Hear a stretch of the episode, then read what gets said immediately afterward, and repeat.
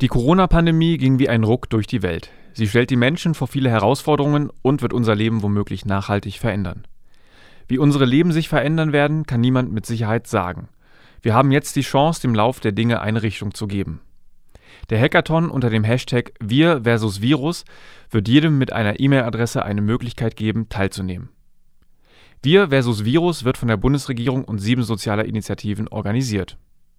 Ziel ist es, für die Herausforderungen der Corona-Pandemie Lösungen und Konzepte zu finden.